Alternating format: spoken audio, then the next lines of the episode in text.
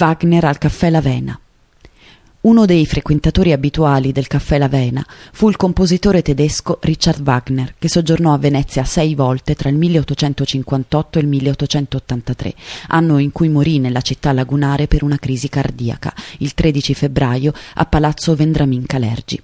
A Venezia ogni pomeriggio il musicista si recava al caffè Lavena, come annotava la moglie Cosima nel proprio diario. Ogni giorno Wagner, accompagnato dal suo gondoliere Luigi in piazza San Marco, si intratteneva al caffè chiacchierando spesso con il proprietario del locale, Carlo Lavena, che gli era assai simpatico.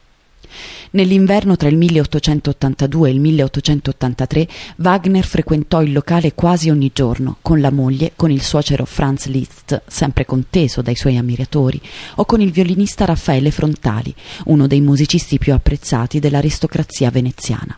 Qui Wagner compose parte del suo Parsifal, come ricorda la lapide nel locale.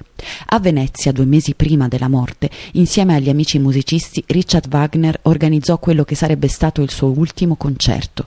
L'evento era stato tenuto segreto per fare una sorpresa alla moglie, ma forte dovette essere la commozione del maestro nel dirigere un'orchestra che suonava quelle note che aveva composto giovanissimo in suo onore cinquant'anni prima.